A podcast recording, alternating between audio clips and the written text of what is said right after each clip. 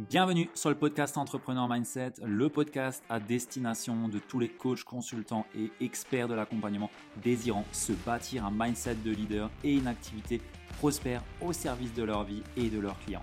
Je te partage ici les clés pour développer une activité sans limite visant l'excellence. Je suis Ludovic Buquer, fondateur de l'entreprise Kaizen Impact et nous accompagnons aujourd'hui les coachs et experts de l'accompagnement dans leur croissance entrepreneuriale. Et si tu es en quête de bâtir une entreprise prospère et que tu ne veux pas choisir entre argent et inspiration, épanouissement et impact, succès et alignement, vie pro et vie de famille, alors je t'invite à réserver de suite une session Kaizen Diagnostic offerte avec un membre de l'équipe pour voir ensemble ce que tu ne fais pas encore mais que tu devrais commencer à entreprendre, ce que tu fais actuellement mais que tu devrais peut-être cesser pour ne pas entraver ton succès et tes résultats. Et bien entendu, notre but ici est de t'éclairer et de voir comment est-ce qu'on peut t'aider, comment est-ce qu'on peut te servir au mieux. Alors, tu peux réserver ta session offerte directement sur le lien de réservation qui se trouve dans la description du podcast ou sur www.ludovic.fr slash call. Sur ce, je n'ai plus qu'à te souhaiter une très belle écoute et surtout, surtout, d'en tirer de beaux enseignements. Bienvenue sur le podcast Entrepreneur Mindset. J'ai le plaisir d'être aujourd'hui en bonne compagnie puisque je suis avec Lohan Boucher, fondateur de Level Up Trainer. Lohan, bienvenue. Euh, j'ai envie de te demander comment tu vas, mais je sais que tu es, un peu malade, moi aussi. Si on parle tous les deux du nez ou qu'on vous entendez des gens se moucher, c'est normal on est un peu grippé, ou je sais pas ce que tu as, en tout cas, moi, je crois que c'est ça. Euh, je, vais comment je vais quand même te demander comment tu vas, Loan. Bah, écoute, plutôt pas mal. Euh, pour, euh, pour tout te dire, non, écoute, tout va bien. Et tu sais, c'est un peu le truc que j'aime bien dire à tout le monde. C'est. bon, on, en parlait un petit peu avant, mais je trouve que bon, là, on est malade, c'est un truc, voilà, c'est passager, mais de manière générale aussi, euh, on, a, on, a, des activités qui sont hyper cool, qui sont en ligne. On va en parler juste après. Euh, quand je suis euh, sorti tout à l'heure de chez moi, j'ai vu des gens sur des chantiers, ça caille, il neige à moitié dehors. En fait, quand tu arrives là, tu te dis, mais ça peut que aller. Quoi. Donc, non, ça va super bien. Nickel. Bah, écoute, c'est bien. Tu nous ramènes du positif. C'est important de s'en rappeler. Et j'aime bien cet état d'esprit. Et on parlera un petit peu de tout ça après. Louane, est-ce que tu peux dire un petit peu plus en profondeur ce que tu fais comme activité Le Bell Up Trainer, ça parle peut-être pas à tout le monde. Si tu peux juste euh, nous planter le décor un petit peu et depuis combien de temps est-ce que tu fais ça hein, pour mettre un peu de contexte aux auditeurs? Ouais, avec grand plaisir. Euh, donc moi, je m'appelle Lohan. Euh, je gère une activité qui s'appelle Level Up Trainers, qui est de l'accompagnement pour des coachs sportifs et des coachs fitness qui veulent développer leurs activités, c'est-à-dire en les aidant à trouver leurs clients, augmenter leurs revenus et surtout, et ça c'est le plus important pour nous, c'est gagner en liberté et de plus échanger leur temps contre de l'argent comme beaucoup peuvent le faire. Et ça, c'est vraiment euh, notre valeur phare chez, euh, chez Level Up. Et comment on les aide à faire ça C'est en les aidant à structurer leurs activités, autant sur le marketing que la vente, que sur la façon de coacher et d'accompagner leurs clients pour, pour les transformer. Hmm. Ok, intéressant. Tu, vous les accompagnez aussi du coup sur euh, la structure de leur propre accompagnement avec leurs clients du coup? Ouais, Ouais, parce qu'en fait, c'est assez marrant, c'est qu'on se rend compte que, bon, je, le sais parce que moi-même, je suis passé par ces formations-là, mais moi-même, je suis coach sportif euh, diplômé. Moi-même, en fait, ce qu'on se rend compte, c'est qu'on a un diplôme qu'on obtient généralement très, très vite, qui est très théorique, mais il nous manque une partie qui est quand même très importante du métier, c'est la pratique et c'est le comment est-ce qu'on fait dans le day-to-day, dans le quotidien du coach. Et encore plus quand on est amené à digitaliser son entreprise, euh, quels sont les meilleurs outils, quels sont les processus, quelles sont les étapes majeures, parce que c'est pas juste un programme de sport, c'est pas juste un programme de nutrition, il y a plein de choses, il y a plein d'éléments. Et pour moi, j'appelle ça le, chemin du succès qui fait passer de quelqu'un qui achète chez toi la première fois à quelqu'un qui se transforme complètement, que ce soit son corps ou sa vie. Quoi. Ouais, complètement. C'est vrai que euh, j'avais pas conscience de ça sur euh, les, les, coachs sportifs ou dans le fitness, mais euh, c'est clair que dans l'accompagnement, si on parle du bien-être, bah, en fait, tout le monde est un peu formé avec des outils et il se retrouve avec un marteau de charpentier alors qu'il est en train de faire d'enfoncer un clou dans du bois, tu vois, qui n'a rien à voir. Il y a un peu de tout mais pas vraiment de structure dans ça. Et beaucoup se sentent désarmés et du coup peuvent avoir des, peurs, des syndromes euh, qui font qu'ils se sentent un peu figés. Quoi.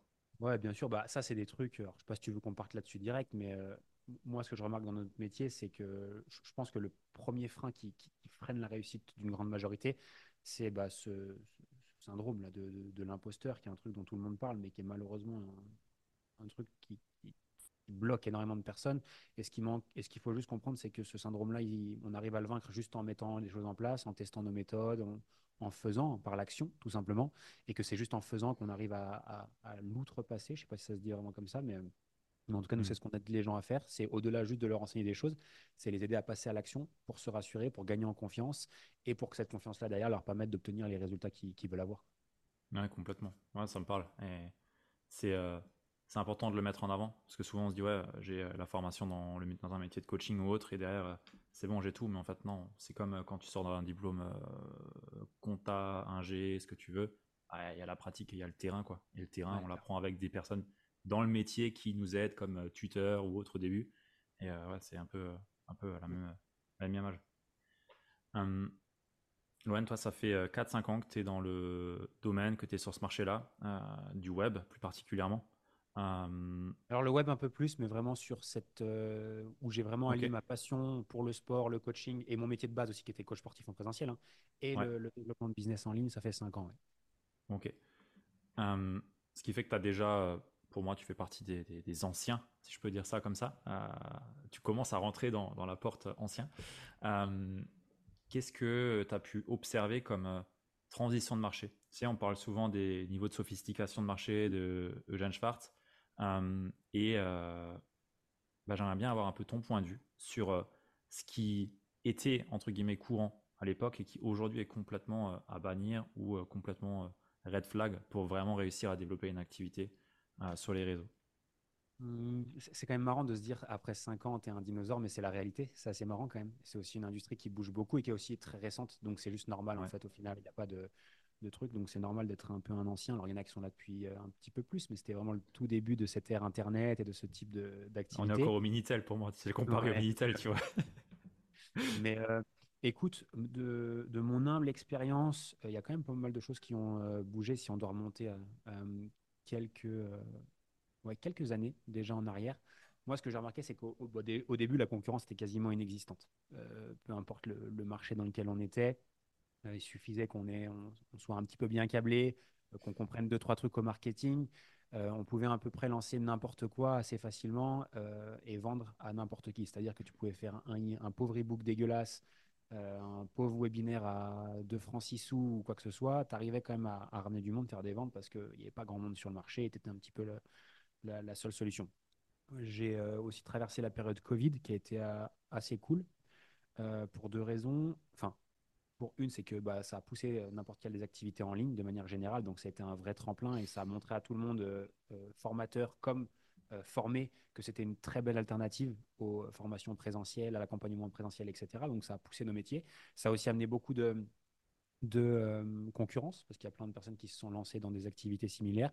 Et c'est génial parce que ça a permis d'hausser le niveau. Et puis, ce qu'on a remarqué, c'est qu'après le Covid, bah, ceux qui s'étaient lancés pendant le Covid, il y en a plein qui n'ont pas réussi à poursuivre parce que c'était un Ouais. peu un, un moment euh, très étrange, très bizarre, où Mhm. n'importe qui pouvait lancer n'importe quoi euh, sans rien et faire quelques ventes. Et là, on est, on est retourné un petit peu plus à la normale, c'est-à-dire il n'y a que les meilleurs qui sont restés, euh, ceux qui ont Ouais. les meilleures bases, notamment marketing et vente. Euh, pour moi, c'est les deux, on en reparlera, je pense, un, un petit peu, mais c'est pour moi les, les deux compétences à avoir quand on veut vraiment tirer cette épingle du jeu dans ce métier. C'est-à-dire que si tu es coach, ta compétence de coach n'a pas vraiment de valeur si tu veux générer du chiffre d'affaires et trouver des clients. Malheureusement. Bien sûr qu'elle en a, bien sûr qu'elle en a, parce qu'il faut quand même que tu aies un bon produit, il faut quand même que tu aies un bon service et que tu aies des témoignages et des clients satisfaits, bien évidemment. Mais euh, ce n'est rien si tu ne sais pas le marketer, si tu ne sais pas te faire connaître. Donc, tout ça pour te dire quoi? Ce que j'ai remarqué, c'est qu'avant, c'était très facile de faire n'importe quoi et réussir à trouver des clients. Euh, je- la concurrence est arrivée et surtout, bah, voilà, ça se professionnalise. Les gens sont, on va dire, de mieux en mieux. De, je sais pas comment on pourrait le dire, mais s'améliore continuellement.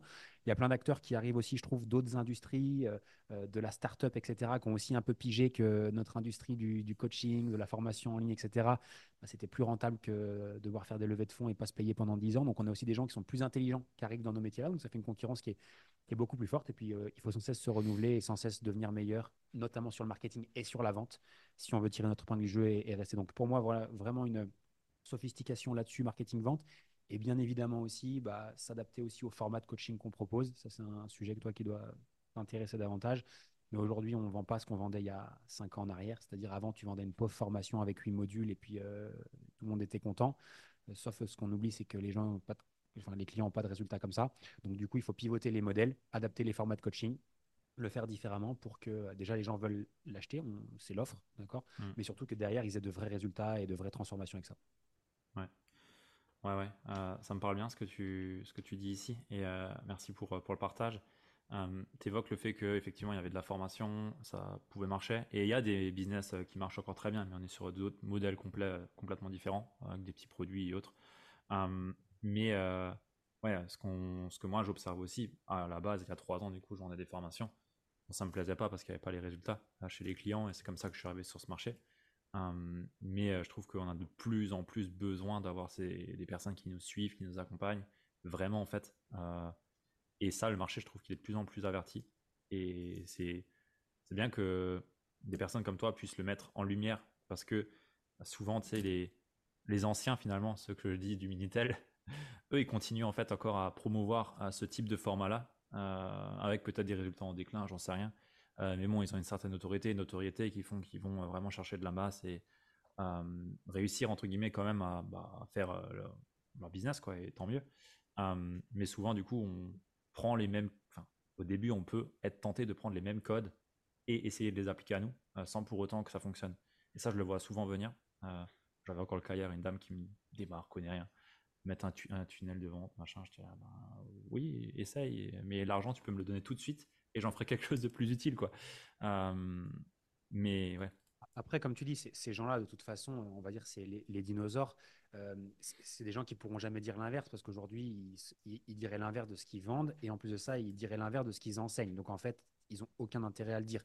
Après, je pense que dans le discours, c'est pas forcément de se dire est-ce que la formation seule marche ou elle marche pas, ou est-ce que l'accompagnement, par exemple, marche ou est-ce que marche pas La question, c'est à quel point est-ce que ça marche Et aujourd'hui, euh, la formation, on a beau se dire ce qu'on veut, les taux de réussite, ils sont minimes. La transformation des personnes qui le suivent est minime. Pourquoi? Bah, Simplement parce qu'il manque des éléments indispensables à, euh, à la, pédagogie, à l'apprentissage, dans le passage à l'action.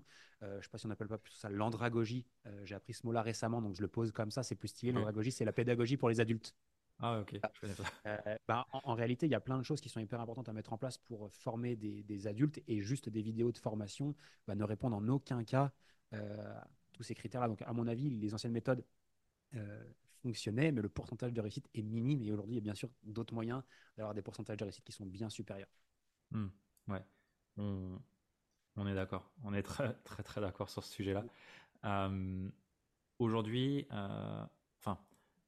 Aujourd'hui, du coup, tu mentionnes euh, l'offre et les formats. Euh, c'est quoi un mm. petit peu les formats que tu vois? Parce que j'imagine que euh, toi aussi, tu as dû évoluer dans ton format de livraison, peut-être. Ouais. Qu'est-ce que tu as pu observer comme demande, entre guillemets, ou comme format qui pour toi était le plus judicieux pour avoir de bons résultats avec tes clients? Ouais. c'est vrai que moi, j'ai mis du. Alors, j'ai eu de la chance de commencer avec des bons modèles, déjà. Quand tu dis modèle, c'est des personnes qui t'accompagnent? Exactement. J'ai eu la chance de bien choisir les personnes qui m'ont accompagné dès le début. Euh, j'ai aussi la chance de comprendre très vite qu'il fallait se faire accompagner aussi, par la même occasion. Euh, et j'ai eu la chance de tomber sur euh, des personnes qui, voilà, qui m'ont déjà expliqué les, grands, les bons grands principes de l'accompagnement. Mm. Ce qui veut dire que moi, en fait, je n'avais pas réinventé la roue, j'avais juste à regarder ce qui fonctionnait pour moi, c'est-à-dire que comment est-ce qu'on m'enseignait les choses, quelle valeur je recevais et comment est-ce qu'on me permettait de passer à l'action. Et j'avais juste à dupliquer ça pour mon activité. Euh, et déjà pour démarrer avec, avec de bonnes bases. Donc euh, la, première chose moi que, j'ai eu la chance d'apprendre très tôt, c'est qu'un simple format formation seul, ça sert à rien, ou du moins, comme on l'a dit juste avant, c'est pas suffisant. Mais d'y apporter deux choses supplémentaires, ça va être la notion d'accompagnement, euh, qui peut être à la fois groupé ou qui peut être à la fois individuel, peu importe, et la notion communautaire, hmm. de rentrer des, sa clientèle dans une communauté de personnes. Et c'est vrai que ce que moi j'appelle les 3 C aujourd'hui, ça a vraiment été game changer. Déjà pour moi, euh, quand j'ai pu me faire accompagner de cette manière-là, et je suis encore une fois euh, hyper content d'avoir démarré comme ça, et surtout bah, quand derrière j'ai commencé directement à accompagner mes clients de cette manière-là. Hmm. J'ai l'impression que beaucoup de personnes n'ont pas ces, réflexes-là, ou vont pas donner une plateforme de formation, ou juste faire de l'accompagnement individuel, ou juste faire un groupe Facebook. Non, c'est pas ça, c'est vraiment le, cumul de tout ça qui, qui, fonctionne. Et avec le temps, ce que j'ai remarqué, là c'est un truc où j'ai été un peu plus loin à la détente, c'est que euh, personnellement, euh, j'ai pas besoin de me faire accompagner. C'est-à-dire que moi, j'ai pas besoin de quelqu'un qui me pousse au cul pour me dire de mettre en place des choses. Déjà. Euh, parce que j'ai compris que j'ai pas, je dois pas attendre des autres de bouger le cul. J'ai acheté un truc, j'ai investi, je me forme, je mets en place, point. Donc je suis comme ça. Et en fait, je me, dans ma tête, je pensais que tout le monde était comme ça. Au fond de moi, je disais, mais je comprends pas pourquoi il y en a qui ont besoin d'accompagnement, pourquoi il y en a qui ont besoin de parler, pourquoi il y en a qui ont besoin de nous faire valider leur truc, etc. Et je comprenais pas. Et c'est vrai que pendant deux années, j'ai pas démordu du fait que le, le coaching de groupe était la seule solution et qu'on groupait pour scaler plus rapidement, pour avoir plus de monde, etc. etc. Force est de constater au bout d'un moment que j'ai beaucoup de mes membres, donc moi on est sur des coachs sportifs, euh, qui me demandaient de plus en plus. Et ça devenait, revenait de plus en plus au- aussi par rapport au nombre de personnes qu'on accompagnait qui était de plus en plus euh, important. Bah, de plus en plus de personnes ont demandé de l'accompagnement plus individualisé. Hmm. Euh, et en fait, à force, euh, j'ai fini par craquer en me disant, bah écoute, si les gens demandent du coaching euh, individualisé, moi je suis pas persuadé que ce soit la meilleure solution pour les transformer, mais on va leur donner. Et euh, est-ce qu'ils ont plus de résultats avec du coaching individualisé? Franchement, non, de mon point de vue. Mais par contre, on a ajouté, ça augmente drastiquement la satisfaction et la certitude qu'on est les bonnes personnes pour les aider. Parce qu'ils Ouais. ils ont besoin d'être rassurés, ils ont besoin de sentir que, que ça va bien se passer, etc. Donc, c'est des choses qu'on a ajoutées au fur et à mesure. Donc là, je te parle de ça, c'est un des trucs qu'on a ajouté. Mais en tout cas, le gros game changer, c'est de leur donner des points de contact individuels qui leur permettent d'être euh, pris en considération. Et c'est beaucoup ce que les gens recherchent. Euh, et surtout, de les rassurer sur le fait que tout va bien se passer, qu'ils sont euh, entre de bonnes mains et pas laissés dans la nature. Je Ouais. sais pas si ça répond à ta question, mais voilà un peu les, les évolutions, grosso modo, qu'on a eues. Ouais, ça, y répond. Ça y répond et c'est intéressant parce que tu vois, euh, je trouve que c'est intéressant de voir le cheminement de comment est-ce que tu as pu le faire parce qu'aujourd'hui, effectivement, quand tu te fais directement accompagner, bah, peut-être qu'on va dire tout de suite, ok, mais de l'hybride avec euh, du collectif, de l'individuel, euh, de la formation, de la communauté. En tout cas, c'est comme ça qu'on me l'a enseigné et c'est ce que j'ai mis en place tout de suite et j'ai ce passé coach qui me fait dire que je veux du one-one avec mes clients dans tous les cas, tu vois. Et euh, est-ce que c'est un frein pour scaler ou pas? J'en sais rien. On le verra par la suite. Euh, je- au final, je pense pas. Au final, je pense pas. Alors, c'est- un frein si tu es tout seul à coacher. Mais après, Oui, bien sûr. à coacher, Ouais. c'est en aucun cas un, un frein. C'est juste euh, un peu d'organisation et deux, trois process. Ouais, exact. Exact. Et un peu une marge qui, qui. Mais pas. Ouais, pas forcément, parce que tu peux augmenter ton prix. donc- ouais. C'est ça. Donc au final, on s'y retrouve. Mais ouais, c'est intéressant parce que du coup, euh, tu vois, c'est ce que j'aime bien chez toi aussi, c'est que bah, c'est preuve d'humilité. Ok, euh, le chemin, c'est pas tout vert d'un coup. On n'est pas arrivé euh, en étant directement parfait. Euh, c'est cette remise en question, tu vois. Et moi, j'aime bien voir euh, comment pensent les gens, comment, euh, quel a été le cheminement qu'ils ont pu avoir euh, pour arriver là où ils en sont. Et je trouve que c'est ça le plus intéressant et euh, que j'invite toutes les personnes qui nous écoutent à, à garder en considération. euh, se poser la question de ok comment on améliore les choses, qu'est-ce qu'on regarde euh, et pourquoi on le fait finalement euh, et pas copier bêtement un truc euh, parce que X fait. Non, Ouais. Euh, ça c'est intéressant. Je pense que dupliquer quelque chose, alors pas le copier, je dirais le, le dupliquer, allez, le dupliquer au début et le faire à sa façon ensuite, je pense que c'est le meilleur moyen de démarrer. Ouais. Ensuite, il faut bien comprendre aussi que euh, chaque personnalité, on est tous différents, chaque business est différent, chaque cible est différente, chaque promesse est différente, chaque offre est différente, chaque euh, typologie de client est différente. Et du coup, derrière, on doit écouter un petit peu euh, ce que nous remontent nos clients d'abord, nos équipes ensuite, essayer de trouver vraiment le, le, le meilleur équilibre possible. Et sachant que cet équilibre, il est amené à toujours bouger en fait d'une année à une autre. Ouais. Les consommations changent, les gens changent, etc. Donc, il faut toujours, Ouais. faut toujours s'améliorer en fait. C'est aussi simple que ça. Ouais, c'est c'est ça. Et ça, ça m'amène pile poil la transition pour euh, parler de améliorer l'offre. Euh, Ouais. J'en étais, euh, j'ai récemment assisté à un de tes ateliers euh, dans un événement euh, euh, chez euh, un, un de tes confrères et j'ai bien aimé le sujet que tu as apporté qui était euh, le fait de revisiter l'offre. Euh, de mémoire, tu disais euh, deux, trois fois par an et ça m'avait bien marqué parce que pour le coup, bah, moi j'améliorais à chaque fois à l'intérieur comment on, on accompagnait les clients, qu'est-ce qu'on leur amenait et tout. Mais d'un point de vue marketing, d'un point de vue extérieur, je le faisais pas évoluer forcément. J'ai trouvé ça vraiment intéressant et j'aimerais bien avoir un petit peu ton processus pour faire ça. et finalement, qu'est-ce que tu as juste Quel twist tu peux faire Parce que j'imagine que l'accompagnement en tant que tel ne change pas forcément. euh, ou peut-être que si. Et du coup, euh, je serais curieux de savoir euh, comment tu ajustes tout ça. C'est une super bonne question et moi, c'est un sujet que j'adore. Alors, juste pour te donner un peu de contexte, j'ai pas toujours pensé comme ça. Et ça, ce que, ce que je partage là par rapport à l'offre et l'améliorer de manière continue, c'est un truc qui, que j'ai depuis un an et demi à peu près. Il y a un an et demi, il se passe deux événements en- même temps. Euh, le premier événement qui se passe, c'est qu'il y a un livre qui sort, Ouais. qui, qui est un livre qui s'appelle 100 Millions Offers de Alex Hormozy, qui est juste la Bible de la création d'offres et que n'importe quel entrepreneur doit avoir lu, sinon il est dans la merde pour l'avenir. Voilà, pour te la faire simple. Mais en fait, en même temps, ce qui se passe, c'est que euh, dans mon industrie, je suis euh, le meilleur aujourd'hui. Quand je dis le meilleur, évidemment en toute utilité, en toute humilité, pardon. Euh, parce que je suis celui qui a le plus de témoignages, qui a le plus de transformations, qui a le plus de social proof par rapport à ce qu'on fait depuis X années. Mais il, il, m'est arrivé un phénomène qui m'a fait vraiment du bien. C'est le premier jour où il y a des gens qui ont commencé à préférer un de mes concurrents par rapport à moi. Et qui me disaient, et qui disaient à nos commerciaux, bah, je préfère un tel. Mais ce qui était assez marrant, c'est que cette personne-là, déjà, il avait quasiment euh, zéro preuve sociale, mais il vendait plus cher que nous. Et c'était fou. Je me suis dit, mais comment est-ce que quelqu'un arrive à, à, vendre quelque chose de plus cher avec moins de preuves sociales, c'est-à-dire moins de certitude pour la personne qui achète, euh, juste avec euh, une promesse, etc. Et en fait, en creusant un tout petit peu, j'ai pas eu besoin de très longtemps pour comprendre qu'en fait, ce qui faisait la différence, c'était son offre. Et qu'aujourd'hui, mmh. il avait un truc qui était juste plus sexy que nous. Et quand je dis plus sexy, c'était pas forcément plus mirobolant ou plus incroyable, etc. C'est juste qu'il avait combiné en fait des pièces du puzzle un peu plus intelligemment que nous, qui faisait que c'était beaucoup plus simple pour des prospects de lui dire oui que de nous dire oui à nous.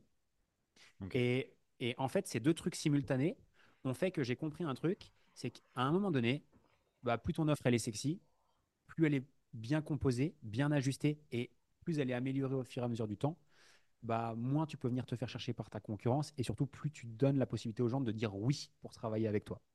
Hmm. Donc ça a été vraiment ça, moi, le déclencheur.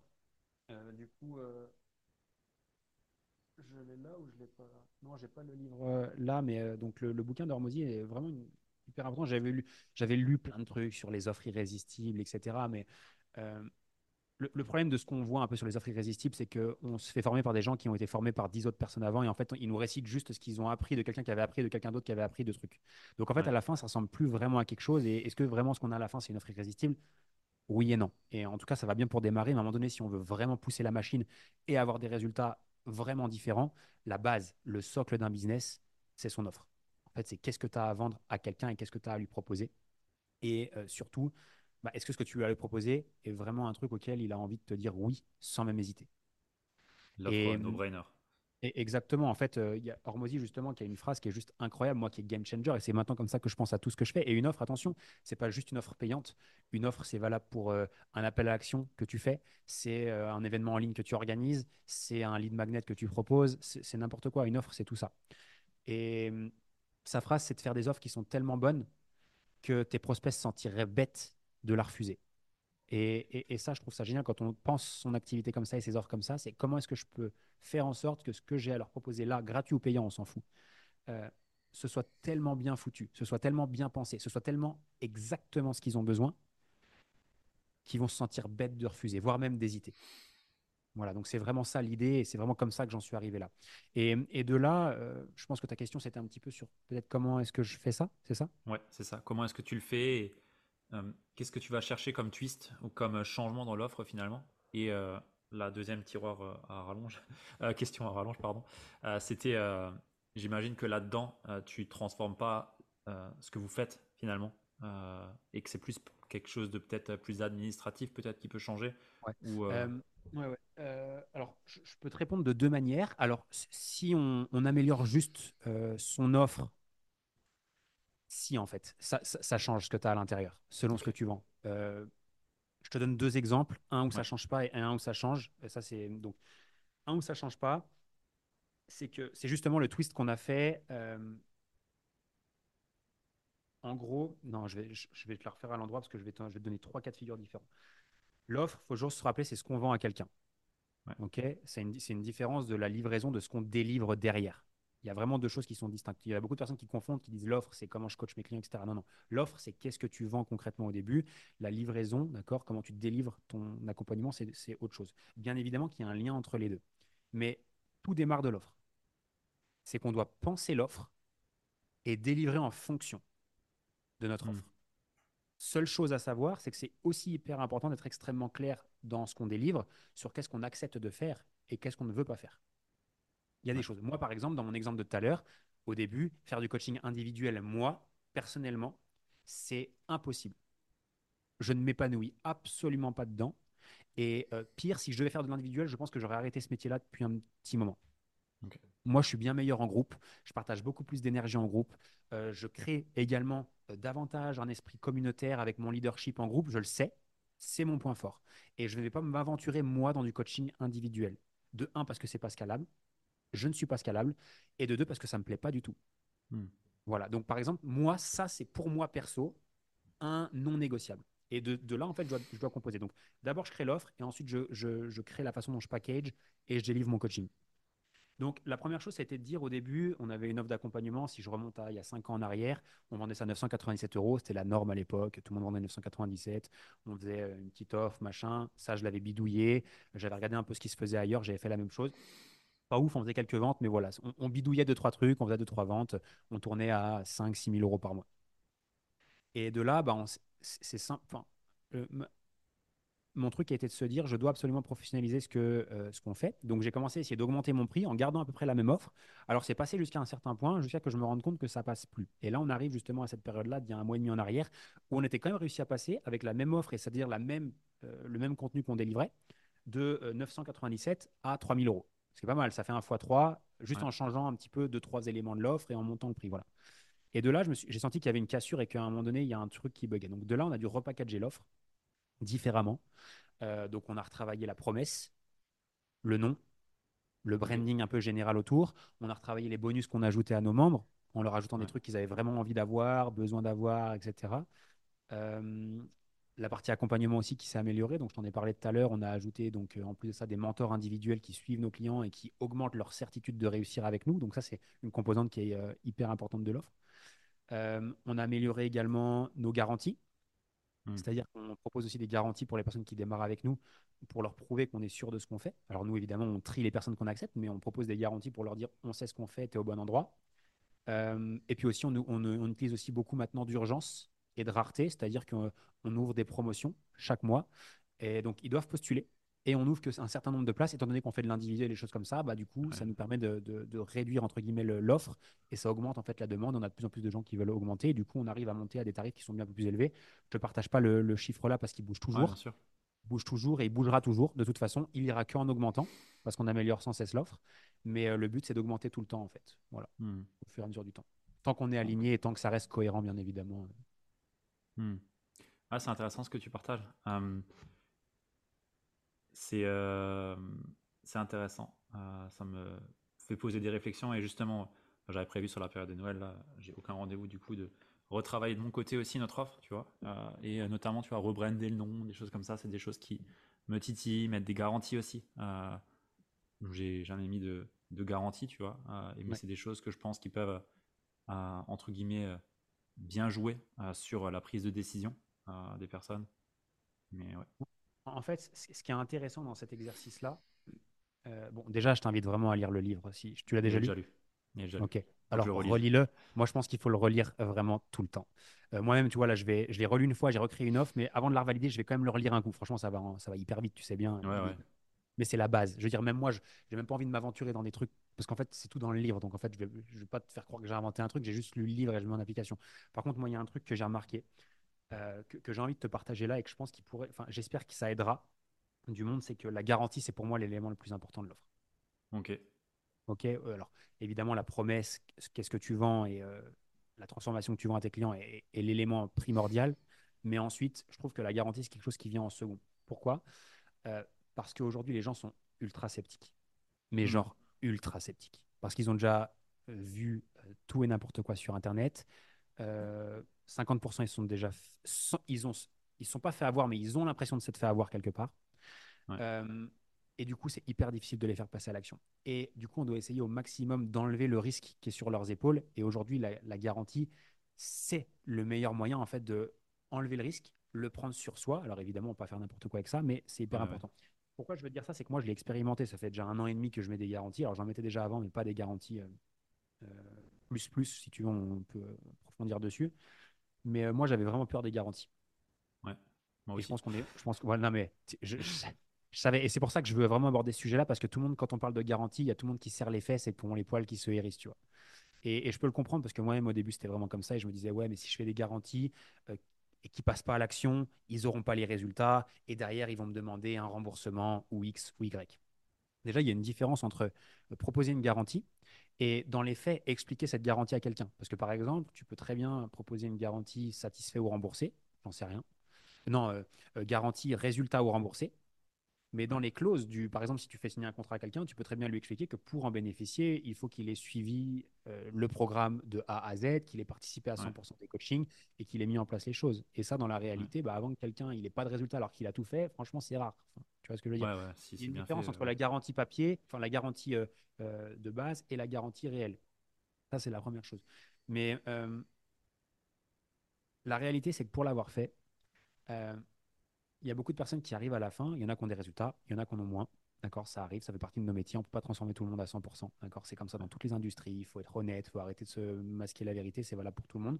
Mais tu as beaucoup de membres aussi qui vont te dire à la fin Ouais, j'ai peut-être pas eu les résultats que j'aurais espéré, mais c'est un petit peu ma faute, etc. Donc, ils vont pas te remettre la, la faute dessus, etc. Bref, tout ça pour te dire quoi? Une garantie, elle va augmenter tes ventes de 20, 30, 40% peut-être. Et peut-être qu'elle augmentera un petit peu ton taux de remboursement de 5% grand maximum. Encore une fois, si tu délivres correctement ton accompagnement et ton coaching. Donc, ce qui veut dire que le delta entre les deux, bah, tu as compris. c'est 30% d'augmentation sur l'année minimum. Donc, il faut juste accepter le fait qu'avec une garantie, on ouvre, oui, la porte à des personnes qui vont profiter un peu de nous. Et là, il y a deux choix. C'est soit on est capable de le supporter, soit on n'est pas capable de le supporter et on n'en fait pas. Mais on s'assoit sur 30% de ventes supplémentaires juste en changeant cet élément-là de l'offre. Et en t'entendant parler, je réfléchis à, au premier gros invest que j'avais fait quand j'ai démarré. J'ai tout de suite pris un truc à 5000 euros. Euh, et il y avait une garantie. Et quand je me replonge dans le moment, euh, je pense que ça m'a bien fait dire que dans tous les cas, je risque rien. Ouais. Et quand tu arrives à enlever le risque sur les épaules de quelqu'un, où là, il se dit, mais en fait, qu'est-ce que je risque à y aller? Qu'est-ce hmm. que je risque à passer à l'action? Rien et ben à ce moment-là, il démarre. Donc en fait, la garantie, souvent, c'est souvent un problème sur nous, c'est un travail qu'on a à faire sur nous-mêmes. C'est souvent qu'on manque encore peut-être un petit peu de confiance par rapport à notre offre. C'est qu'on manque un petit peu, ou, juste qu'on n'a pas compris la mécanique de je fais plus 30% de vente et j'aurais peut-être plus 5% de taux de remboursement parce que c'est la réalité. Il y a des gens qui profitent, j'ai plein de gens qui m'ont niqué, mais c'est pas grave parce que j'en ai des géniaux qui ont pu rentrer grâce à ça et qui ont des résultats de dingue parce que la garantie leur a permis de passer à l'action parce que ça, comme tu l'as dit, ça a enlevé le risque. Donc pour moi, c'est un élément qui est hyper important et que moi personnellement, je vais renforcer encore et que j'invite tout le monde à renforcer et à travailler. Après, il y a plein de garanties. Là, je t'ai évoqué le satisfait au remboursé, je t'ai évoqué le résultat au remboursé, mais ça peut être le résultat où je continue à t'accompagner gratuitement. Enfin, il y a plein de choses comme ça. Le but, c'est de trouver la sienne et de tester. Voilà, au fur et à mesure. Ouais, non, c'est vrai que c'est pas mal. J'avais une fois vu, euh, je t'accompagne jusqu'à 10 000 euros, euh, euh, mais pas par mois, mais fais les 10 000 au final, c'est rien ça. donc, c'est des garanties no-brainer aussi, mais qui sont easy à tenir au final. Euh, et puis au, à la fin, de toute façon, la personne, euh, enfin, dans ce cas précis-là, euh, bah, le gars il continue à l'accompagner, mais si elle veut plus, elle ne sera plus accompagnée non plus. Quoi. Bien sûr. Après, après, il faut se confronter aussi à la réalité, parce que là, on est sur la, théorie. Tu vois ce que je te dis, je te dis, tu fais plus, tu fais moins. la réalité, c'est quoi? C'est que entre le nombre de clients que tu vas avoir et le nombre de personnes qui vont vraiment passer à l'action en travaillant avec toi, il y a quand même un delta. Hmm. Et ça, c'est un, et ça, c'est un truc qu'il faut quand même anticiper et gérer. Mais ça, tout le monde le sait. Pour ceux qui ont déjà un peu de business, on sait que malheureusement, nous, on peut euh, tendre la main, essayer d'aider les gens, mais si ces personnes-là font pas leur partie du job, notamment sur des coachs, bah, tu peux pas faire grand-chose. C'est pour ça que c'est aussi important quand on a des garanties, etc. Bah, c'est important de contractualiser les choses en expliquant bah, quelles sont les clauses. Et, euh, et ça, alors personne n'en parle des contrats. Euh, moi, j'ai commencé à en faire il y a deux ans. Ça a changé mon business. C'est-à-dire que les gens, en fait, c'est plus du juste tu m'as dit, lors du rendez-vous, c'est on a signé quelque chose. On a signé que moi c'était 50%, toi c'était 50%. Et de là, en fait, derrière, il n'y a plus jamais de problème. Donc c'est un truc dont personne parle, mais c'est trop important, c'est de contractualiser les choses et de les écrire noir sur blanc et tu auras beaucoup moins de personnes qui abuseront de toi. Dès le début, j'ai mis en place des contrats. Euh, dès le début. Mais ça n'empêche que euh, il y a des personnes qui juste euh, aucun, mais aucune valeur responsabilité des fois. Tu vois. Mais ça, ça, tu, ça, tu vois, euh, moi perso, j'ai de la chance. Enfin, j'ai de la chance. J'en ai tellement euh, eu, alors que déjà maintenant on arrive à les sentir et on les prend pas. C'est-à-dire que quand on voit que l'argument, quand on voit que l'argument c'est juste la garantie, rien d'autre, on n'accepte pas la personne. Nous, la garantie, elle est positionnée pour aider les personnes qui sont encore un petit peu hésitants à passer à l'action. Certainement pas comme argument premier de passage à l'action, parce que du coup, on attire que des merdes. Mais quand je dis que des merdes, c'est pas des personnes qui sont des merdes, hein. c'est juste que des problèmes, que des gens qui, voilà, qui, rien à faire là, en fait. Et, du coup, c'est important d'être, comme tu l'as dit, euh, hyper. Euh, tu les sens, de toute façon. Tu les sens arriver. Ouais, complètement. Complètement. On se fait tous les dents à un moment donné, je pense, sur euh, ce type de cas. Ouais, et après, dernière chose que moi j'ai envie de te dire, j'aime trop parler de ça parce que c'est un sujet qui est, qu'on a souvent avec notre équipe, c'est euh, on peut pas y couper, tu vois. Il n'y a pas que des bonnes personnes sur cette terre. Non, mais c'est clair. C'est clair et, c'est bien, tu parles vrai. Et c'est ça qui est intéressant aussi, tu vois. Ouais. Il n'y a, pas que des bonnes personnes. Et euh, est-ce que on peut vraiment leur en vouloir? Je sais même pas, tu vois. Parce qu'au final, moi, ça me fait pour certains beaucoup de peine. Euh, parce que je me dis, ça ne doit pas être simple d'être comme ça au quotidien. Euh, je pense que l'environnement amical, familial, etc., il doit être très restreint. Et surtout pour certains, je me dis, mais qu'est-ce qui s'est passé dans leur vie pour qu'ils soient comme ça, tu vois, aujourd'hui? Donc, je pense que j'ai plus de peine pour ces gens-là qu'autre chose. Et au début, ça me faisait chier. Et au final, je me dis, écoute, dommage pour eux, quoi. Je, je vois, je comprends. Il y a euh, du recul aussi par rapport à. Tu as des gens qui te viennent en tête euh, quand je te donne les. J'en ai forcément, mais euh, tu vois, j'ai moins de maturité et d'expérience que toi dans le domaine, tu vois, donc forcément c'est encore un peu plus émotionnel chez moi, peut-être, que, que toi aujourd'hui qui a plus c'est normal que ça touche. De toute façon, après, il y a plein de gens qui vont te dire Ouais, ça touche pas, passer à autre chose. C'est pas vrai. Toi, tu as mis en place un programme, les gens t'ont fait confiance, c'est ton, ton bébé à toi, tu l'as créé, tu as mis ton cœur, ton énergie, tu l'as structuré. Et il y a des gens qui comprennent pas, qui sont là pour les mauvaises raisons. Bref, tu as compris l'idée, c'est normal que ça nous touche. Maintenant, il faut surtout être en capacité que ça nous touche, mais vite de rebondir sur autre chose. Ouais, complètement. Complètement. Euh, ouais, nickel. Bah, écoute, tu as ramené pas mal de, de valeur là sur ça euh, et ça me ça nourrit le, travail que je veux faire sur là, les prochaines semaines, enfin la semaine prochaine. Donc, euh, nickel. Merci beaucoup. Plaisir. Du coup, tu as une équipe de 10 personnes aujourd'hui, de ce que j'ai vu. Qu'est-ce que tu as commencé, entre guillemets, à recruter? Sur quel poste tu as commencé à te dire j'ai besoin de soutien ou j'ai besoin de nouvelles compétences ou de personnes qui peuvent m'aider à faire le levier sur ce qu'on fait déjà. Ça a été quoi un peu le cheminement que tu as eu à ce niveau-là? Euh, À une ou deux, je vais être à peu près juste sur ce que je vais te dire. La première personne que j'ai recrutée, euh, ça a été un coach. Ok. Donc c'est quelqu'un qui m'aidait à accompagner euh, mes membres. Ok.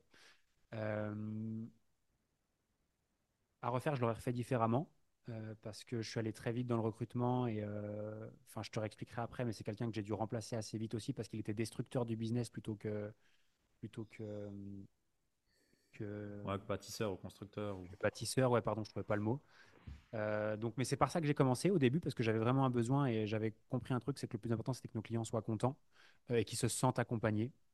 Et c'est vrai que moi, bah voilà, comme je te l'ai dit tout à l'heure, je, je, je, ne suis pas un, j'adore le groupe, mais dans l'individuel, je ne pouvais pas, donc il fallait vite que je m'entoure euh, assez vite de personnes. Donc ça a été ça la première personne. Dans la foulée, euh, j'avais recruté euh, quelqu'un que j'espérais être un peu mon assistant, donc qui, va, qui était censé m'aider sur la partie ouais, un peu administrative, le day-to-day, -day, donc un peu les opérations du business, etc. Et je dois admettre que ça a été mes deux premiers flops. Et d'ailleurs, je suis assez content parce que ça a été mes deux seuls flops de recrutement parce que c'est bien, c'est que ça a permis de former, tu vois, c'est de se dire, OK, bah, qu'est-ce que j'ai fait, qu'est-ce que j'ai fait de mal? Et j'ai vite appris et ça, c'était cool. Et du coup, donc, euh, euh, j'ai remplacé le coach très rapidement.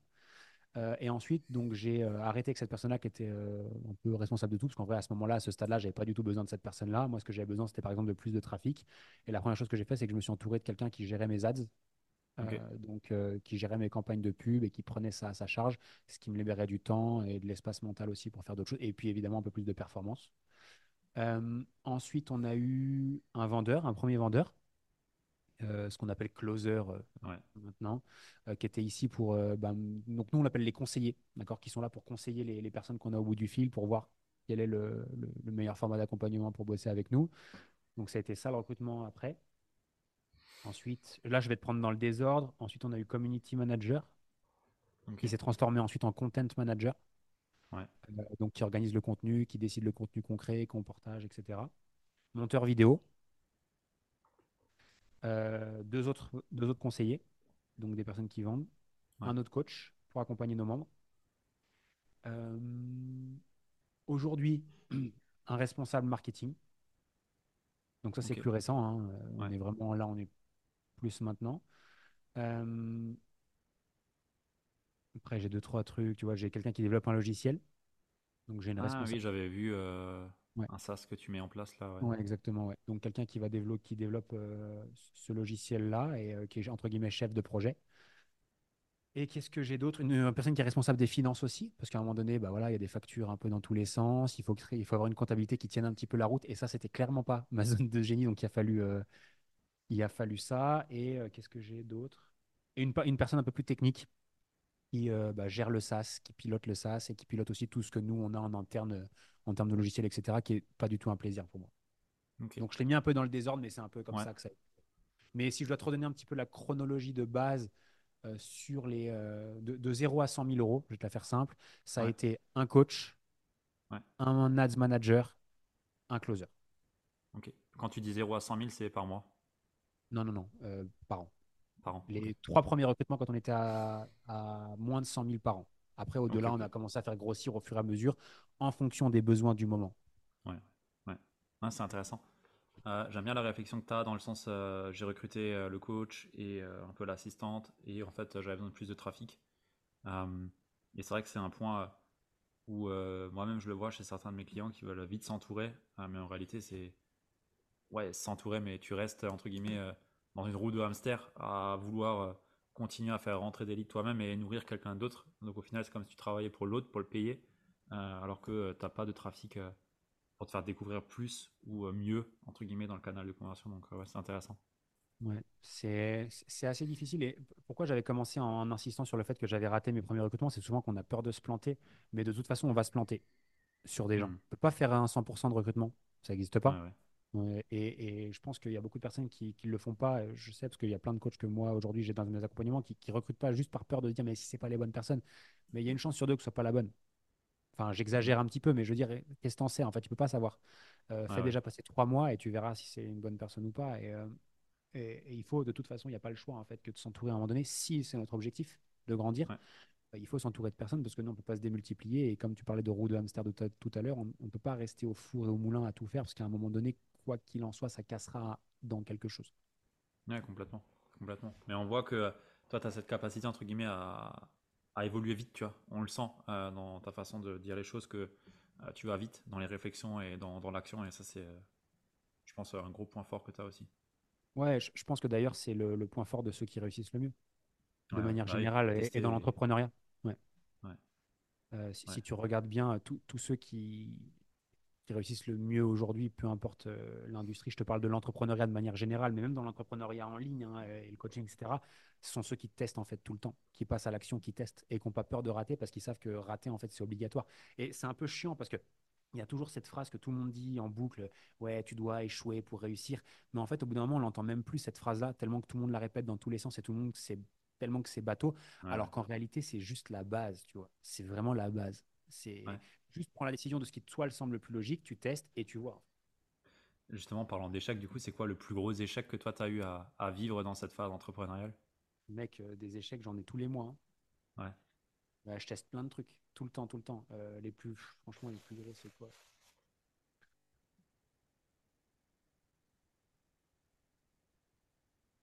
J'ai pas de gros, tu vois, j'ai pas de, de, En fait, tous mes, tous mes, tous mes échecs sont calculés. Ce que je veux dire par là, c'est quand je prends une décision d'un truc, je me dis toujours, déjà, est-ce que moi je pense que c'est le bon truc à faire? Parce que si je pense pas que c'est le truc à faire, je vais pas le faire. Mais je me demande toujours, mais, si ça se passe pas comme prévu, qu'est-ce qui peut se passer de pire?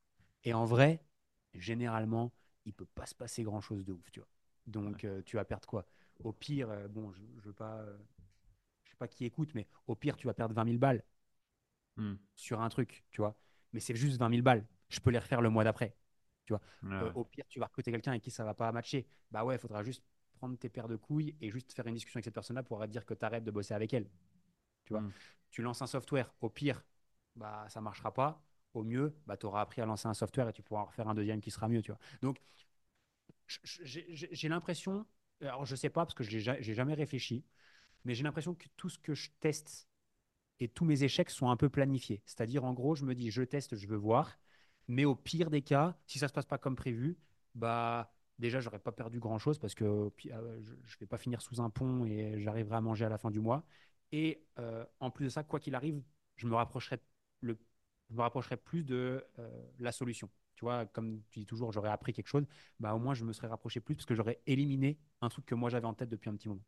Ouais, ouais clairement. J'aime bien dire que dans l'entrepreneuriat marketing, on ne sait jamais ce qui marche, on sait ce qui n'a pas marché. Et euh, je pense que c'est ça qui fait avancer les gens, c'est qu'ils savent ce qu'ils ont testé et qui n'a pas marché, ou alors on va voir des personnes qui ont fait des choses qui n'ont pas marché et qui peuvent potentiellement aussi ne pas marcher pour nous. Euh, et, tester. Et, ça, tu vois, le dernier truc que tu as dit, il est trop bien. Euh, parce que des fois, on l'oublie un petit peu, parce que des fois, en fait, on pense que nous, on peut réinventer un peu la, roue, mais ce qu'on oublie, c'est qu'il y a des gens qui, pensent à ça dix fois plus que nous, depuis dix fois plus d'années, et qui ont déjà testé dix fois plus, cent fois plus que nous. Donc, des fois, quand on, a, on recherche un truc, des fois, enfin, tu vois, là, avec le recul et cette discussion-là, je me dis, sur l'année dernière, j'ai raté plein de trucs sur 2023. C'était c'était génial. Enfin, c'est horrible à dire, mais c'était vraiment cool parce qu'on a testé plein de trucs et on a franchement tout, tout raté quasiment. Euh, mais on a un truc qui a marché et c'est l'avenir de notre activité, tu vois. Et, euh, mais je me dis que si je m'étais plus posé la question de qu'est-ce que ferait, euh, prenons Hormozy dont on parlait tout à l'heure, qu'est-ce que ferait ce gars-là dans cette situation-là? Bah, Je pense que j'aurais peut-être pris trouvé plus vite le, la solution. Plutôt que de me dire, OK, mais moi, qu'est-ce que je pense, etc. etc. Des fois, il faut être humble et juste se dire qu'on n'est pas le meilleur et que des fois, il faut regarder ce que les autres font, parce que des fois, ils n'ont pas tout faux. Ouais, clairement. ça introduit bien le sujet euh, du mastermind euh, pour euh, aller sur le côté US. c'est bien, tu me fais des transitions bah, comme, il faut. L'épisode était tellement préparé que tu as vu, on est. Tac, Exactement. Il n'y a même pas une question qui est prête, mais c'est pas grave. Et justement, avant de passer sur ça, j'aimerais juste rebondir. tu vois, aujourd'hui, je vois, tu fais plein de challenges, ou en tout cas, tu en as fait sur 2023. Euh, en tout cas, je t'ai vu euh, en faire euh, pas mal et je te vois aussi beaucoup en pub. je suis pas coach sportif, mais je suis targeté. je suis très souvent targeté et j'aime bien tes pubs. mais justement, aujourd'hui, c'est quoi un petit peu ce que tu vois sur 2024, 2025, sur lequel vous allez peut-être mettre votre focus en termes de stratégie d'acquisition C'est quoi un peu l'angle que vous prenez à ce niveau-là? Si c'est bah, pas secret ou indiscret. Non, non, bah, je l'avais partagé du coup dans la, enfin un peu les grandes lignes, la présentation que j'ai faite là. Mais ce que moi j'observe, alors encore une fois, je suis pas un génie, je suis pas un devin. Je, regarde ce que font les meilleurs, j'essaie de comprendre pourquoi ça marche et pourquoi ils le font. Et puis j'essaie de me dire, si, si les meilleurs le font, alors qu'ils ont des équipes de 50 personnes au marketing avec eux, il y a peut-être une raison de le faire. Et moi, mes observations, elles sont simples. Bon, juste pour le donner un peu de contexte, c'est vrai que je me forme aux États-Unis, euh, quasiment, enfin, aujourd'hui exclusivement pour la simple et bonne raison qu'ils ils sont en avance sur nous, ils sont meilleurs que nous. C'est la seule raison pour laquelle je le fais. Euh, et que tout ce qu'ils font s'adapte au marché français, contrairement à ce que beaucoup, puissent, euh, ce que beaucoup peuvent dire. Et en fait, ce que je remarque là-bas, c'est que avant des stratégies qui étaient plutôt simples, comme des webinaires qui fonctionnaient très bien, par exemple, aujourd'hui, c'est plus aussi facile que ça l'a été. Et aujourd'hui, bah, évidemment, ce qu'ils se rendent compte là-bas et ce qui est aussi valable chez nous, c'est qu'il y a de plus en plus de concurrence les gens sont aussi de plus en plus sceptiques. Euh, et qu'il qu'il faut en fait non pas redoubler d'efforts, mais travailler un petit peu plus intelligemment sur comment est-ce que je fais passer quelqu'un qui me découvre pour la toute première fois à quelqu'un qui achète chez moi. En fait, il faut juste le faire différemment, parce qu'avant, c'était très très vite. En une heure et demie de webinaire, on arrivait à convertir un inconnu en client payant. Mais aujourd'hui, ça prend un peu plus de temps, mais surtout, ça demande un petit peu plus d'éléments en fait à mettre en notre faveur pour que quelqu'un achète chez nous.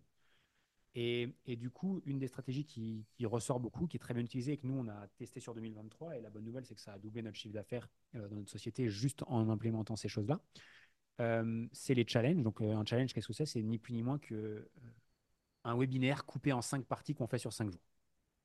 Voilà.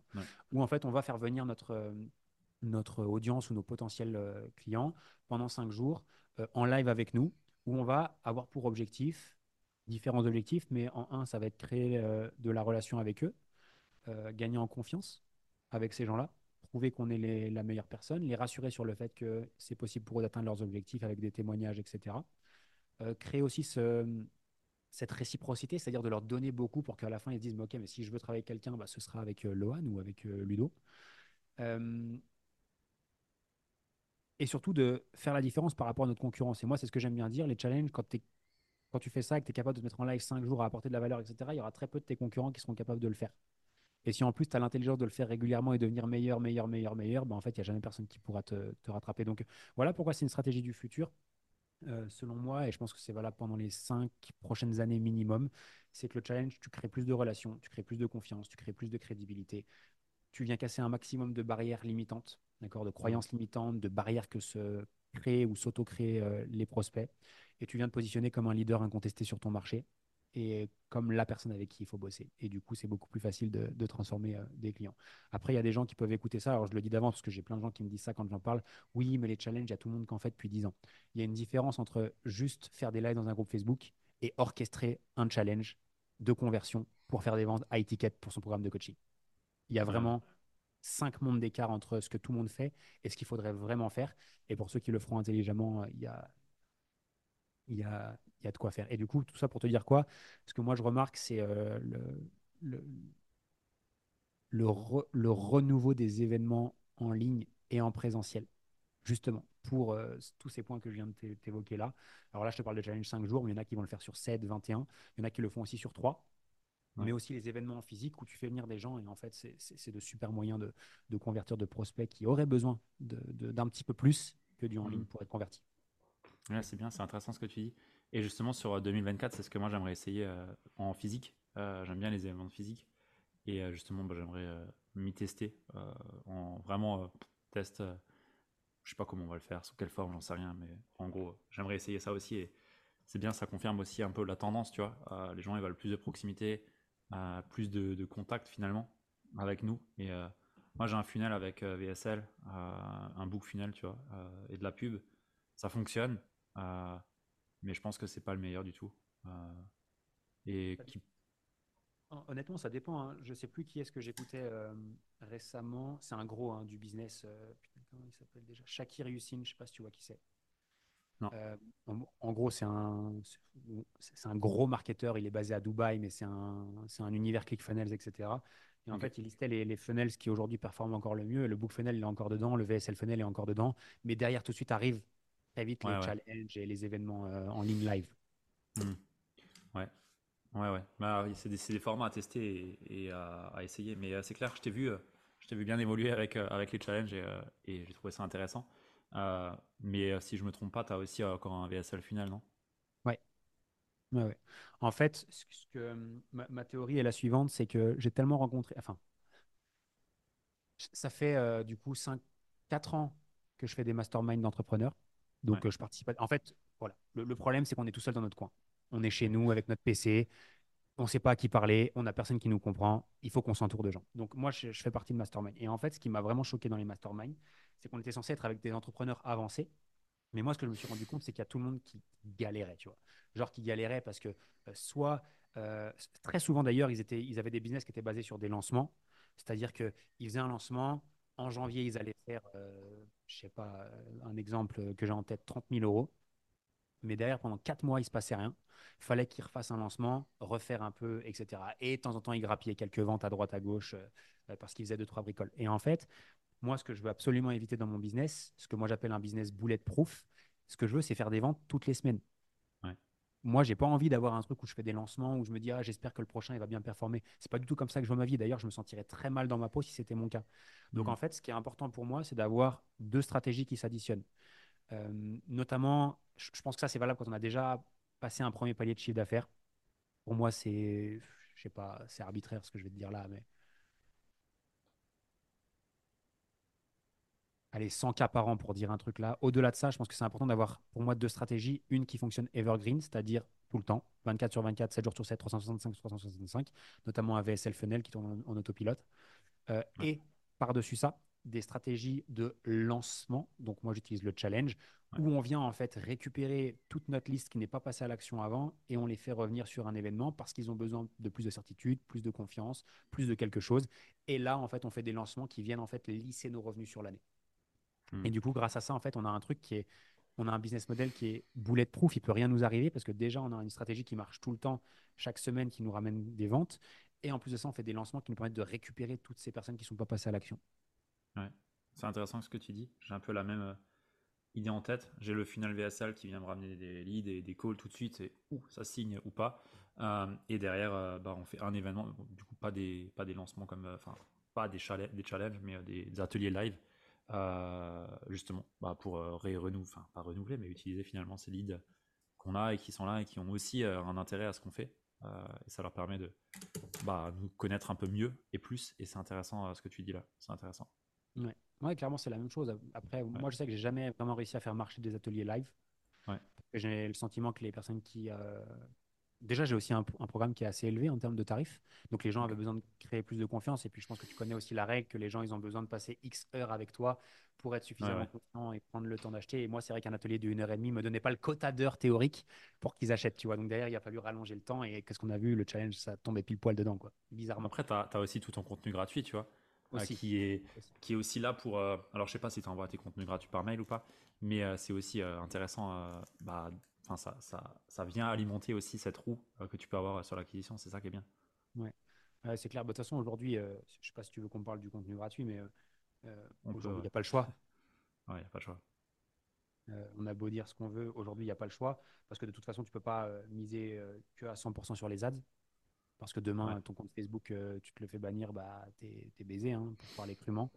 Ouais. Euh, le contenu est, hyper important. Et moi, le, le- le principal enseignement que j'ai, je suis pas un créateur de contenu de base. Euh, c'est pas quelque chose qui est naturel pour moi.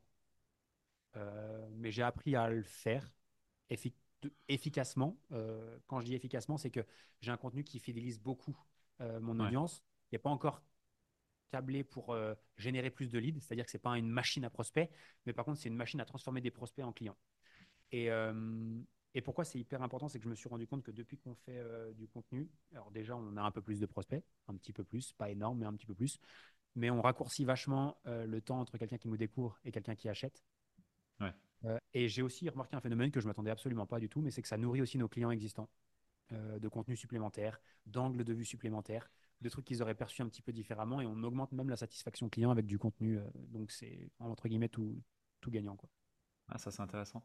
En termes de contenu, toi, tu es sur YouTube, podcast, Insta, un peu partout. euh, Euh, ouais, euh, bon, on, a essayé- on a été un petit peu partout, mais en vrai, c'est dur d'être partout, Ouais. voire impossible. On n'est pas non plus des équipes de 100 personnes, tu vois, il y a quand même une organisation, il y a aussi... bah, on n'a pas envie de toujours créer du contenu, quoi. Tu vois, moi, je suis pas euh, Ouais, tous ouais. les matins en me disant, ah, j'ai envie de prendre mon téléphone et me filmer. Franchement, euh, je je préfère le faire, tu vois, en une fois, et je fais, euh, par exemple, une journée de tournage, et je fais deux mois de vidéo YouTube, par exemple.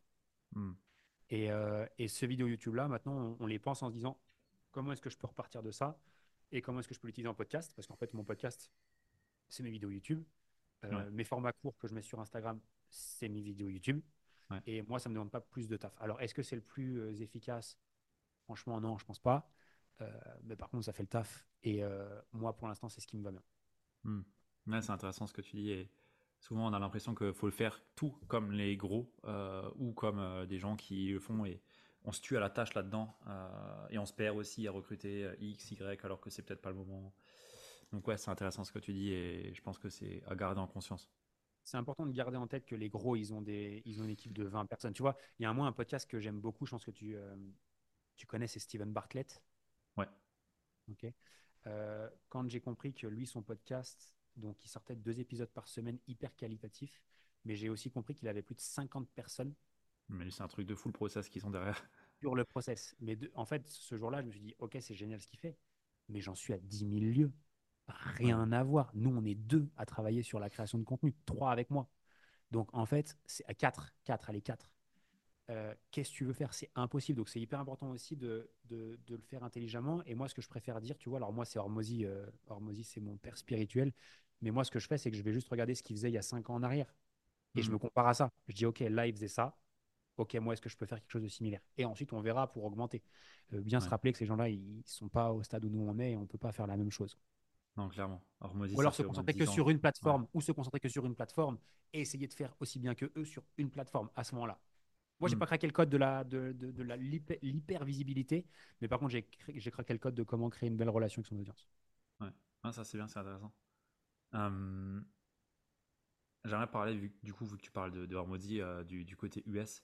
Euh, tu as évolué dans des sphères françaises, du coup, dans des différents masterminds. Euh, et là, tu es chez Russell, si je me trompe pas. Ouais. Ouais. Euh, c'est quoi un peu le, les grosses diffs euh, de mindset ou euh, que toi tu peux percevoir, que ça soit tant dans l'expérience que euh, dans les relations que tu peux créer avec ces gens-là? Euh, franchement, il y en a beaucoup. Euh,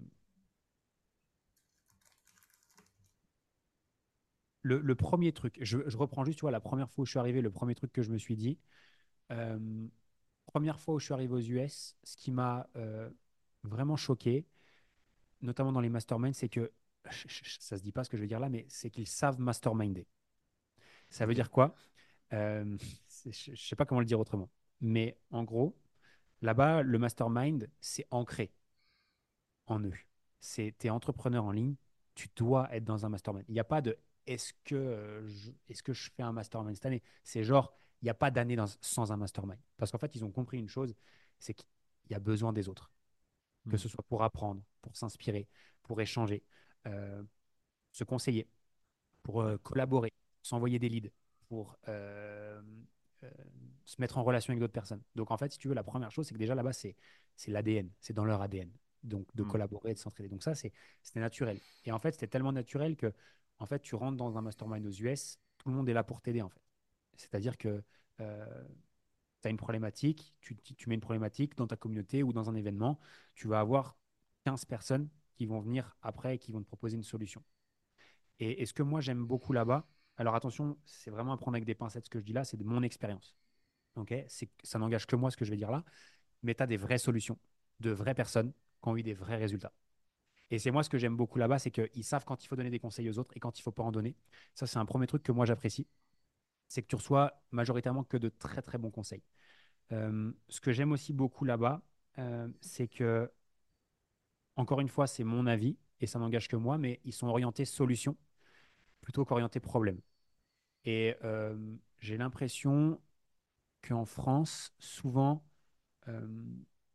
on va passer beaucoup plus de temps à se morfondre ou parler de nos problèmes, ou que les gens achètent moins, ou que c'est la fête de la période de Noël, ou que les ads ont augmenté parce que c'est le Black Friday. Alors que là-bas, on a vraiment plus un état d'esprit, mais ok, mais qu'est-ce qu'on fait, tu vois? Qu'est-ce qu'on change? Qu'est-ce qu'on fait? Un autre truc que j'ai remarqué aussi qui est assez intéressant, euh, ça rejoint un peu ce que je disais tout à l'heure sur le challenge, c'est que euh, j'ai remarqué qu'en France, on, est les... on essaie toujours de chercher la solution pour en faire le moins possible et mmh. obtenir le plus de résultats. Euh, et là-bas, c'est comment est-ce que je peux faire ce qu'il faut faire pour, atteindre, pour avoir le plus de résultats possible. Dis-moi juste ce qu'il faut faire, je le ferai pour avoir le plus de résultats possible. Tu vois. Ouais, ce que tu veux dire. Tu vois, en France, tu leur dis, moi, je fais des challenges, mais ils te disent, mais tu te mets en live tous les jours pendant 5 jours. Dis, ouais, mais est-ce que toi, tu as envie de travailler 5 heures, 1 heure par jour consécutive pour faire 100 000 balles? Bien sûr que j'ai envie de les faire. Et en fait, là-bas, j'ai l'impression on est plus à la recherche d'en faire le moins possible, tu vois. Euh, alors que là-bas, c'est je ferai ce qu'il faut, tu vois, pour atteindre euh, ce résultat-là. Hmm.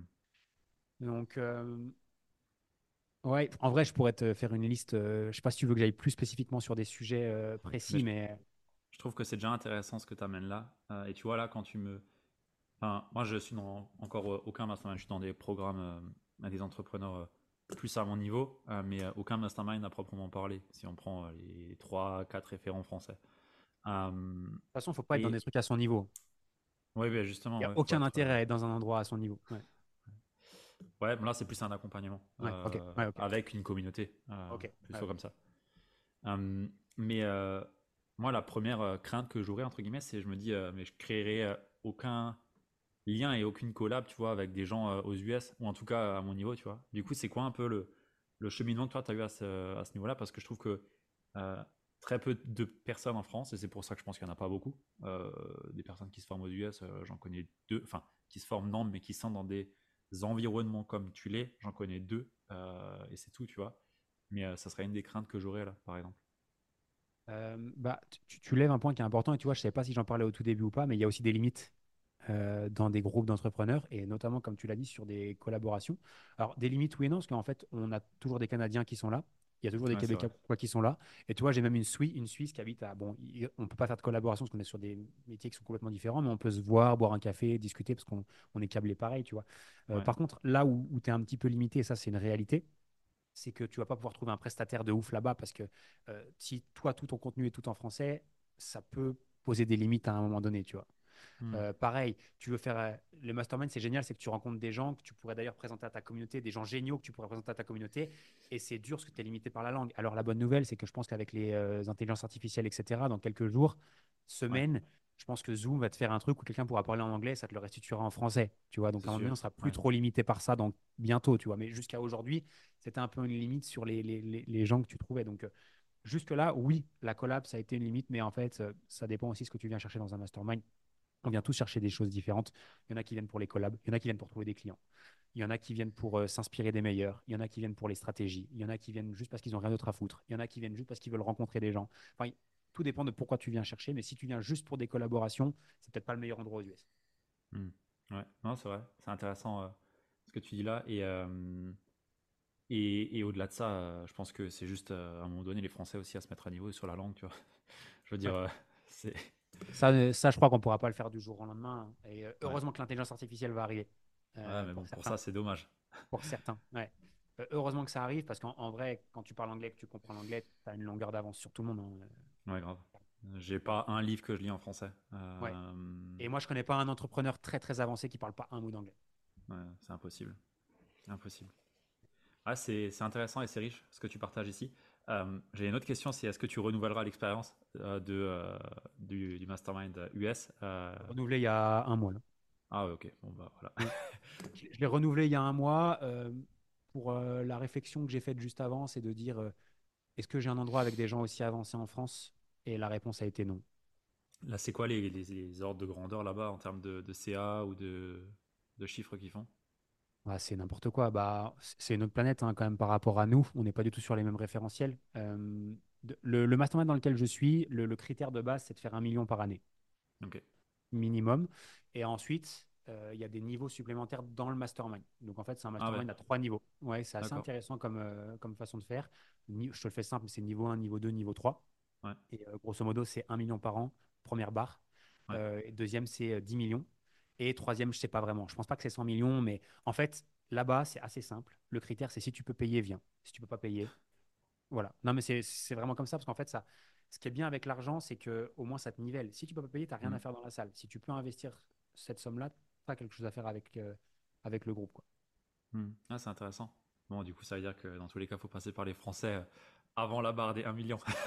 ouais, après, tu vois, là-bas, il y a des programmes d'accompagnement aussi, tu vois, ouais, qui faits pour aller chercher ton premier million aussi. Donc, euh, c'est structuré pour, hein, de toute façon. Bien sûr. Leur écosystème, ils sont, ils sont balèzes. si, on parle, si on parle anglais, au final, je pense que le raccourci, il est quand même aux US. Ok. Ok. Ça va nourrir ma réflexion, ça. Nickel. Good. Euh, on a passé un peu tous les sujets. Euh, c'est très riche. Je pense que euh, les personnes qui nous écoutent jusqu'ici, vous, avez, vous avez de la valeur et de la réflexion là. C'est intéressant. Moi, je me suis bien imprégné. Merci beaucoup, Loan. J'ai plaisir. Je ne m'attendais pas à, moins bien. Clairement. Trop bien. Même malade, on s'en sort, même malade, on s'en sort bien alors. exactement. T'ai vu te moucher deux, trois fois et t'as coupé le micro. Je sais pas s'il y en a qui, ne te verront pas à l'écran, mais. Ils le verront sur YouTube, mais c'est pas grave. Je pouvais pas faire autrement là. C'était impossible.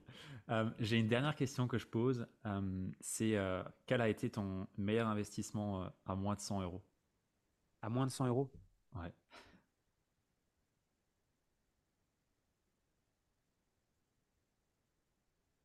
10 minutes de, minutes de plus? Enfin, je réfléchis.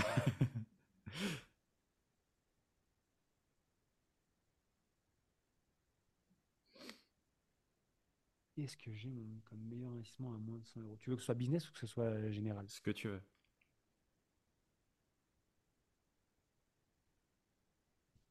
Ah, si, euh, alors c'est un truc tout con, ça a coûté 15 euros. C'est euh, tout bêtement un truc que je fixe dans ma voiture pour mettre mon téléphone et qui tient mon téléphone en mode portrait, qui me permet d'écouter des vidéos de formation même quand je conduis ma voiture. Matrixé. Voilà, j'avais pas de support et euh, ça me permet de, quand j'ai envie euh, de me former un petit peu et pas perdre de temps sur la route, bah, ça me permet d'écouter mes trucs, ce que je faisais pas avant et, et, voilà. Ok, intéressant. Bah voilà, on a le, le meilleur investissement à, moins de 100 balles. Je pensais que tu allais me dire Ormodi ou un entrée de offer. Si, je peux te le dire, mais. Euh, hmm, ouais, bah tiens, 100 Million Offer, parce qu'en vrai, il faut absolument que les gens qui écoutent ça et qui ont un business, ils le lisent. et le nouveau, tu en, as pensé quoi euh, Il est pas mal. Je ne l'ai pas, terminé parce que je me suis donné une règle, c'est de ne pas avancer tant que j'ai pas mis en place euh, ah. chacun des trucs. Tu vois. Donc, il est juste derrière, je sais pas si tu le vois. Je le vois en bleu là. En bleu là. Mais euh, je me suis mis une règle, c'est de ne de, de, de, pas sauter le livre. Toi, c'est un, des problèmes que je vois quand on lit des bouquins, c'est qu'on lit le bouquin et à la fin, il faut se dire, mais en fait, il fallait faire quoi? On a tout oublié. Donc, je me dis, je vais essayer d'avancer et mettre en place les choses au fur et à mesure. Mais il est très bon. Enfin, en vrai, je connais quoi il va s'agir tout le long, mais hein, c'est très, très vu, vu, le mastermind dans la qualité, je pense que ça vient de là, en partie. Donc, Bah, euh, tu, tu sais qu'il a aussi beaucoup d'influence sur le mastermind. Tu vois, les, les gens là-bas, il est vraiment connu pour être euh, le top gars. Et, et ah ouais. peut-être pour terminer, un truc qui est cool, je sais pas si tout le monde commence à connaître Hormozy ici, mais il faut connaître Hormozy de toute façon, parce que c'est un peu aujourd'hui euh, la, la référence dans nos business en ligne. Euh, ce qui est intéressant aussi, c'est qu'il a démarré dans le même mastermind que celui où, où je suis. C'est le, le Hmm. premier mastermind qu'il a fait, c'était celui-ci. Et euh, Russell Brunson, qui est aujourd'hui le leader de ce mastermind, il a, il a réexpliqué qu'aujourd'hui, quand il est arrivé la première fois, il était le plus petit du groupe. Euh, et que ce qu'il a fait en fait euh, dans ce groupe-là, c'est qu'il se disait bah ouais mais je suis le plus petit, j'ai à apprendre de tout le monde, etc. Et en fait, il a eu un réflexe qui est peu commun. Euh, il s'est demandé comment est-ce que moi je peux apporter de la valeur en étant le plus petit du groupe à l'ensemble des membres. Et en fait, ce qu'il a fait, c'est qu'il s'est dit ok qu'est-ce que moi je fais le mieux? Et en l'occurrence, c'était la vente. Et il essayait de filer un coup de main à, à l'ensemble des membres du mastermind et en essayant d'apporter le plus de valeur possible aux autres membres. C'est comme ça qu'il s'est créé une place. C'est comme ça que les membres lui ont aussi rendu fois 1000.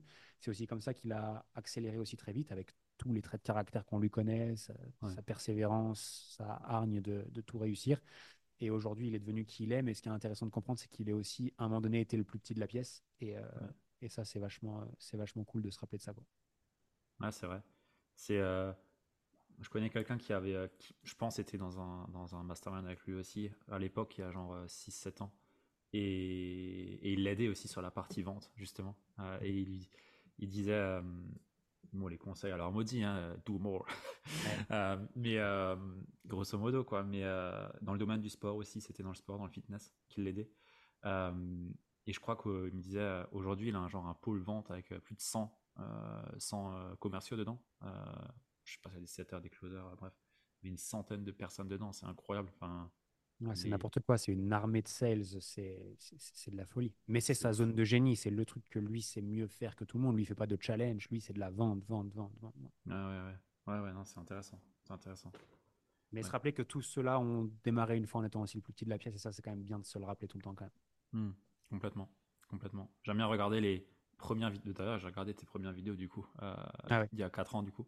Euh, mais je l'avais fait genre pour Franck Nicolas. euh, c'est un moulin à parole en fait. Euh, il raconte la même chose depuis, euh, depuis 15 ans, tu vois. Et tu te dis, mais ouais, en fait, euh, ils sont partis de là et, et ils ont toujours la même, le même fil conducteur un peu, tu vois. Euh, mais ils sont toujours là et une meilleure éloquence, meilleur cadre, meilleur décor, meilleur ci, meilleur ça.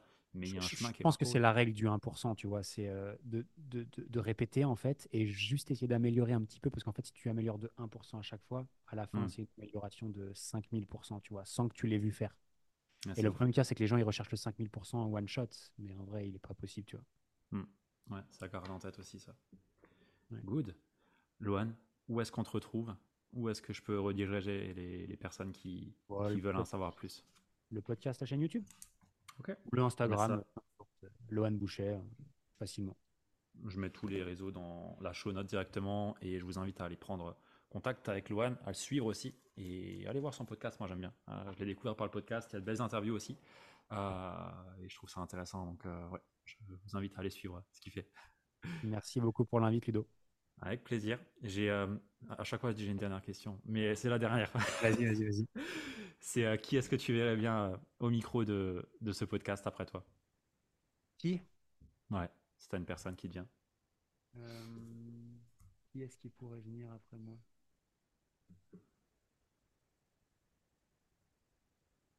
Allez, Je vais réfléchir à la dernière interview que j'ai fait. J'ai fait une interview avec euh, un autre entrepreneur qui s'appelle Kim Benour. Je ne sais pas si tu connais. Ouais, je l'ai déjà. euh, Ah, tu l'as déjà eu? Bon, alors je Ouais. vais passer une autre. euh, Aline de The Bee Boost.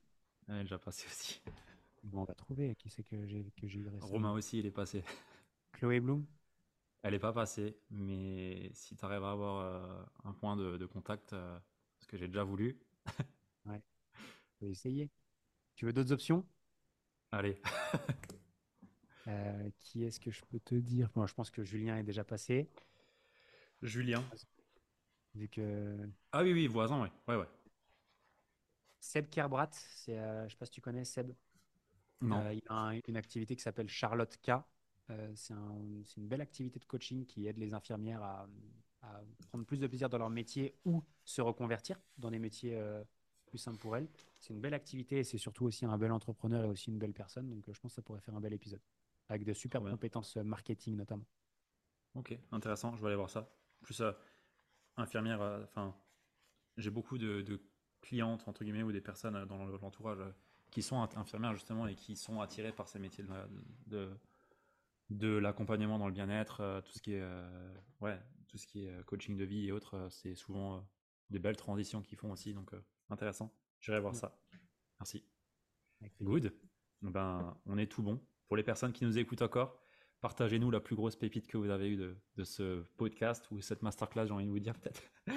Euh, et euh, bah, faites-nous aussi un retour si ça vous a parlé, si ça a plu. Et comme d'habitude, 5 hein, étoiles sur, sur Apple Podcast, Spotify. D'ailleurs, euh, Loan, est-ce que tu as mis, as mis des étoiles sur, sur le podcast? Ah bah Une fois que l'épisode va sortir, je vais y aller directement. Ah, parfait. parfait. Nickel. Merci à tous et on se dit au prochain épisode. Et merci beaucoup, Loan.